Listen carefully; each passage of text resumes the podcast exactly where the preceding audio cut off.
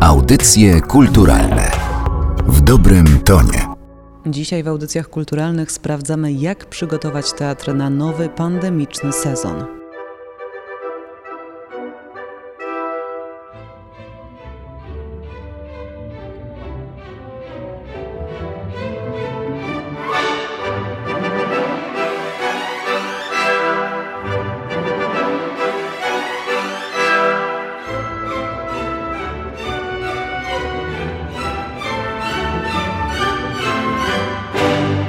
Przy mikrofonie Katarzyna Oklińska. Dzień dobry Państwu. Dzisiaj w audycjach kulturalnych gościmy Krzysztofa Pastora, dyrektora Polskiego Baletu Narodowego. Dzień dobry. Dzień dobry.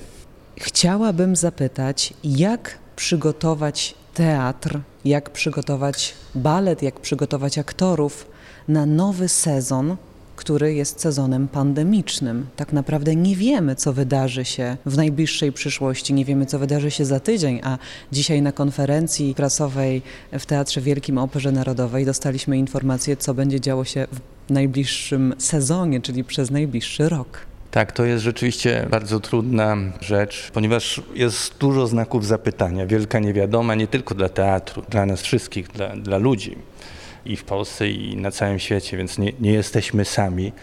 Ale pierwsza rzecz, najważniejsza, że musimy przestrzegać tych zaleceń sanitarnych jak tylko można. Wiemy, że w balecie ten kontakt między tancerzami jest bardzo bliski. Więc ja apelowałem i, i, i, powtarzam te apele, żeby zachowywać środki ostrożności, zwłaszcza na zewnątrz. Dlatego, że ta, ta grupa, z którą pracujemy, Ci tancerze się nie zmieniają, oni są, to są ci sami tancerze. Mieliśmy początkowo zrobiony test, żeby chociaż zacząć y, pracować w takiej pewności, że wszyscy jesteśmy zdrowi i teraz jest bardzo ważne, żeby taką sytuację utrzymać, żebyśmy pozostali zdrowi. No i mamy nadzieję, że dotrwamy. Tancerze pracują z ogromnym entuzjazmem, bo, bo te kilka miesięcy bez możliwości pracy w sali baletowej było dosyć trudne. Dla tancerza my jesteśmy związani z salą baletową. My nie mamy możliwości, no bardzo minimalną możliwość ćwiczenia w domu, bo zaopatrzyliśmy tancerzy w takie kawałki podłogi baletowej specjalnej i oni ćwiczyli w domach, trzymając się krzeseł, blatów kuchennych, nawet tworzyli nasze kreacje numer 12, tworzyli w domu i ta premiera tych kreacji odbyła się online. To taka dla nas no, nowość czyli aktorzy i cały zespół przygotowani, a czy widownia na pewno wytęskniona. To, to, wiemy, to wiemy na pewno. Ale czy publiczność, czy Państwo wiedzą, czy publiczność oczekuje jakichś szczególnych tytułów w tym trudnym czasie, czy wręcz przeciwnie, chciałaby uciec od tych trudnych tematów i zanurzyć się w sztuce po uszy, żeby odciąć się od tej trudnej rzeczywistości, od pandemicznej codzienności? Ja, ja myślę, że widownia generalnie jest bardzo stęskniona, ale też wiemy, że to pokłosie tej epidemii wirusa jest nieco epidemia strachu jedno, więc wszyscy uważamy, że, że powinniśmy powrócić do życia, tak? że my nie wiemy, kiedy ta pandemia się zakończy, więc chcielibyśmy naprawdę dać naszej widowni przyjemność obcowania z tancerzami. Dla tancerzy to jest bardzo ważne, tak? na pewno nam tego bardzo brakowało. Liczymy na to, że z upływem czasu, wtedy kiedy widownia zaobserwuje, że te środki bezpieczeństwa zostały jakoś podjęte, Mamy nadzieję, że publiczność będzie coraz liczniej przychodziła na nasze przedstawienia. Natomiast ja sam uważam, i to, to było bardzo widoczne przy tych kreacjach online, że tancerze właściwie nie chcieli robić takich choreografii, które w jakiś taki bezpośredni sposób opowiadały o tej sytuacji. Nie, nie robili jakichś klaustrofobicznych przedstawień, że zamknięci w jakimś pomieszczeniu. Taka była wtedy sytuacja. Tylko raczej była ta chęć wyjścia na zewnątrz. I to było bardzo pozytywne moim zdaniem. Ja muszę powiedzieć, że, że bardzo dużo oglądam online przedstawień, gdzie jest mowa o tej sytuacji. To jest oczywiście nie, nie, do uniknięcia. Natomiast nie chciałbym, żeby nasza działalność ograniczała się tylko i wyłącznie do tych y, trudnych chwil balet jest specyficzny. Tak jak pan powiedział, aktorzy, tancerze są bardzo blisko siebie, tańczą ze sobą, są tuż, tuż. Trudno uniknąć zakażenia w takiej sytuacji. Czy mają państwo przygotowany plan B, gdy jednak ten wirus się pojawi w Teatrze Wielkim, Operze Narodowej? To znaczy, ja uważam, że wszyscy powinni zachowywać środki ostrożności, mówię z, zwłaszcza na zewnątrz. Tak? Ja uważam, że właściwie gdybyśmy byli w stanie się zupełnie wyłączyć z życia, to sala baletowa byłaby miejscem w miarę bezpiecznym. Nie da się wykluczyć zupełnie ryzyka. Natomiast plan B, jeżeli zdarzy się zakażenie w teatrze, no to będziemy musieli reagować. Natomiast mamy opracowane procedury, co powinno się wydarzyć, jeżeli ktoś jest chory, izolacja, powiadomienie odpowiednich służb itd., tak itd. Tak I będziemy reagowali, każdy taki przypadek będzie rozpatrywany indywidualnie.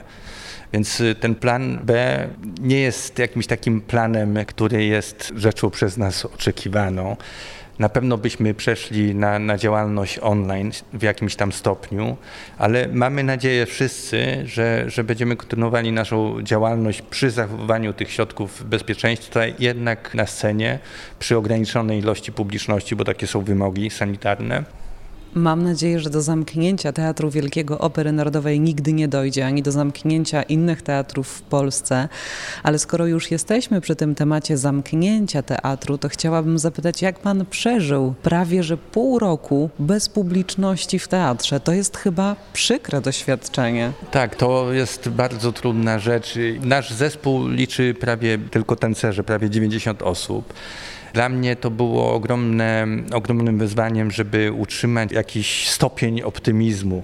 Spotykaliśmy się na platformie Zoom dwa razy w tygodniu, dużo rozmawialiśmy o różnych problemach i bardzo chciałem, żeby ciągle był jakiś ten promyk nadziei w tym, o czym rozmawialiśmy i, i jak wyobrażaliśmy sobie wtedy, w tamtych czasach, przyszłość.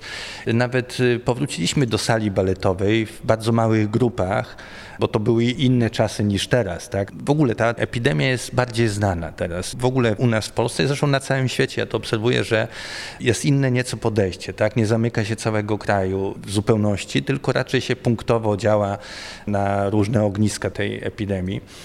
No ale wtedy to było bardzo trudne i dla mnie jako dyrektora no, najważniejszym zadaniem było nie, nie, myślenie o sobie, tylko myślenie o, o, o moim zespole, o naszym zespole i żeby im dać właśnie nadzieję, żeby mogli przetrwać z jakąś dozą optymizmu. Mam nadzieję, że i Państwo, i, i widownia, wszyscy nie będziemy musieli wracać do tych trudnych czasów i że plany repertuarowe spełnią się, powiodą i pójdą zgodnie z planem. Życzę połamania nóg. Bardzo dziękuję za to spotkanie. Naszym gościem był pan Krzysztof Pastor, dyrektor Polskiego Baletu Narodowego. Bardzo dziękuję.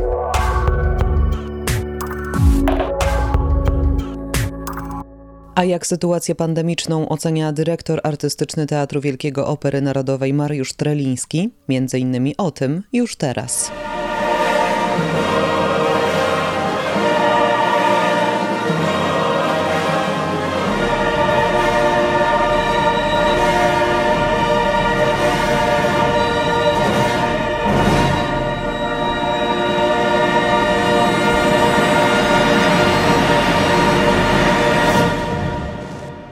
Musimy zacząć od nagrody, o której właśnie co się dowiedzieliśmy. Został pan laureatem tegorocznej nagrody imienia Konrada Swinarskiego dla najlepszego reżysera w zeszłym sezonie, sezonie 2019-2020 za reżyserię Halki Stanisława Moniuszki w Teatrze Wielkim Operze Narodowej w Warszawie. Oczywiście, w którym teraz to się spotykamy. To duże wyróżnienie. Inscenizację przeniósł pan w lata 70. minionego wieku. Wiem, że dlatego, że tę epokę pamiętamy, tak pan pan y, to tłumaczył, ale dlaczego nie w lata na przykład 90.? W największym skrócie Halka opowiada o pewnego rodzaju strukturze pogardy, to znaczy opowiada o tym, że lepsi, w ich rozumieniu lepsi ludzie żyją kosztem jakby drugich. I teraz ta sytuacja, która kiedyś w, w tym oryginalnym libretcie była opowieścią o panu i niewolniku, o szlachcicu i chłopie i była opowieścią o wyzysku jakby chłopa pańszczyźnianego, szalenie słuszna i oczywista, dzisiaj dla nas jednak jest opowieścią jakby zupełnie jałową, dlatego że, że ta, ta historia dla nas po prostu dzisiaj nic nie znaczy i staje się tylko historycznym przyczynkiem, dlatego Halkę przez lata wystawiano jako taki narodowo-ojczyźniany jakby obrazek, który był piękny, bardzo nas dotykał e, wzruszającą muzyką, ale nie dotykał nas bezpośrednio. I moim zadaniem było jakby przywrócić jakby energię dramatyzmowi tej opowieści, dlatego to jest opowieść o mężczyźnie, który w okrutny sposób wykorzystuje kobietę, wykorzystując swoją relację i pozycję społeczną po to, żeby się z nią zabawić jakby i porzucić, ale w tym jest jakby więcej. Dostrzegłem w tym jakieś takie dalekie que é erram lat 70., dlatego że to był jedyny moment w historii Polski, gdzie proklamowano równość. Otóż wszyscy powiedzieliśmy sobie, że w czasie komunizmu nie ma tak zwanych lepszych i gorszych, bogatych i biednych, i właśnie wtedy, w tej epoce, okazało się, jak szalenie istotna jest dla ludzi ta struktura, że nagle panicznie zaczęliśmy odtwarzać te wzorce, i teraz mnie się wydawało, że to jest szalenie jakby takie dowcipne i ironiczne zobaczyć w epoce lat 70., gdzie jest proklamowana jakby równość, nagle zobaczyć, że człowiek ma w sobie bardzo silną potrzebę wywyższania się i niszczenia drugiej osoby. I w ten sposób, odnajdując główny motyw kalki, mogłem zacząć opowiadać o nas dzisiaj i o świecie, który jest nam dostępny i opowiedzieć o tym, że to nie jest historia z podręcznika historii, tylko to jest historia, która jest jakoś dotkliwa. Więc nie jest to historia mitu, nie jest to historia, która odpowiada bezpośrednio na pewne relacje społeczne, natomiast próbuje odnaleźć pewne motywy, które są jakby długie i działają na nas do dzisiaj. Czyli mimo tego, że Halka ma swoje lata, to jej siłą jest to, siłą tego tekstu jest to, że temat jest bardzo aktualny. Tę operę będzie można zobaczyć w nowym sezonie Teatru Wielkiego, ale proszę powiedzieć, co Państwo wybrali w tym sezonie, który nas czeka, na co może Pan szczególnie czeka z tego, co Państwo przygotowali, co pokażą Państwo operowo w tym pandemicznym czasie, który przed nami, który jest tak naprawdę jedną wielką niewiadomą. Ja może jeszcze krócienьkie poskryptum i kontynuujemy. Wydaje mi się, że jedną z kluczowych rzeczy w wypadku Halki to było rozbicie pewnych stereotypów i oczekiwań widza i wyjście z pewnej konwencji podręcznikowej lektury szkolnej i przywrócenie temu utworowi jakby wymiaru dramatu. I, I, wydaje mi się, że to zostało dostrzeżone bardzo silnie przez publiczność i chyba na tym polega ta, ta nagroda Konrada Swinarskiego, za którą jestem bardzo wdzięczny, bo mój przyjaciel w szkole i profesor powiedział o tym, że teatr jest tak naprawdę dziedziną istotną i ważną, a tylko ci niezdolni kończą w operze. Natomiast przechodząc teraz do drugiego pytania, to sezon.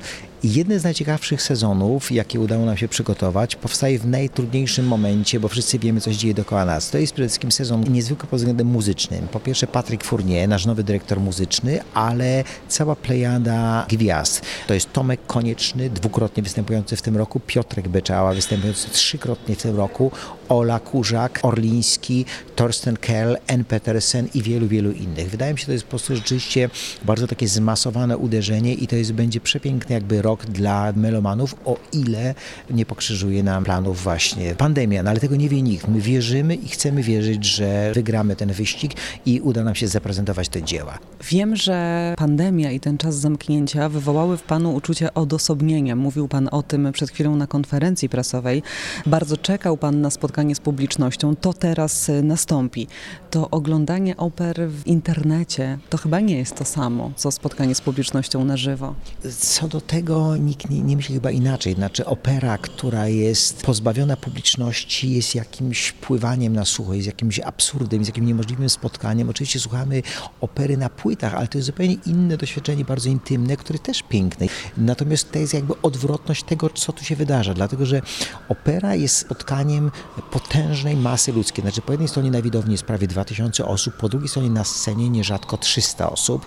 Ja mówię teraz o głównym oparcie wykonawczym, bo to jest cały balet, cały chór, cała orkiestra, do tego cały pion techniczny, więc mamy do czynienia naprawdę z potężnymi grupami ludzkimi, ale to już nie chodzi o jakby skalę i, że tak powiem, monumentalizm opery, tylko rzecz dużo jakby istotniejszą i piękniejszą. To znaczy, wydaje mi się, że gdzieś jakby takim podstawowym wymiarem sztuki jest jakby temat spotkania. I teraz, czy to się odbywa bardzo intymnie, że to jest wiersz, gdzie ja piszę parę słów, ktoś to czytuje i czytając to gdzieś jakby dotyka rzeczy istotnej, czy tak jak w wypadku opery spotyka się jakby cała wspólnota, która wspólnie doświadcza jakby muzyki, która nas unosi, mamy za każdym razem do czynienia ze spotkaniem. I teraz nastąpi właśnie bardzo niebezpieczny czas, o którym mówił i Krzysztof, i o którym mówi Żyżek, gdzie umiera jakby w ogóle idea wspólnoty, umiera idea demokracji, umiera jakby idea spotkania, ponieważ my odosobnieni, zamknięci w domach, jakby podzieliliśmy się i, i właściwie nie, nie istnieją prawdziwe jakby relacje. I wydaje mi się, że opera też przedstawia całą swoją, powiedziałbym, prostotę, to znaczy to, że jej domeną jest muzyka, a muzyka działa na każdego i jest szansą na takie odrodzenie dużo, wydaje mi się, nawet bardziej niż teatr, który jednak przemawia do bardzo takiej, powiedziałbym, przemawia słowem, czy jakby jednym z elementów, jakby i nie działa na wszystkie zmysły. Opera, mówiono, e, często jest królową sztuk, a więc zawiera w sobie jakby wszystkie inne sztuki, co jest jej wielką zaletą, bo w niej jest i teatr, i muzyka, i fotografia, i sztuki wizualne, i tak dalej, i tak dalej, ale z drugiej strony to też jest jej takim dużym obciążeniem, bo ona często staje się takim kundlem, gdzie kiedy nie pogodzi się tych wszystkich elementów, następuje jakby wewnętrzne jakby tarcie i ta idea się rozsypuje, więc wszyscy zmierzamy do tej jedności, do tej kuli, która jednak nie istnieje bez spotkania i uderzenia w publiczność. Bardzo dziękuję za to spotkanie. Naszym gościem był Mariusz Treliński, dyrektor artystyczny Teatru Wielkiego Opery Narodowej. Dziękuję bardzo.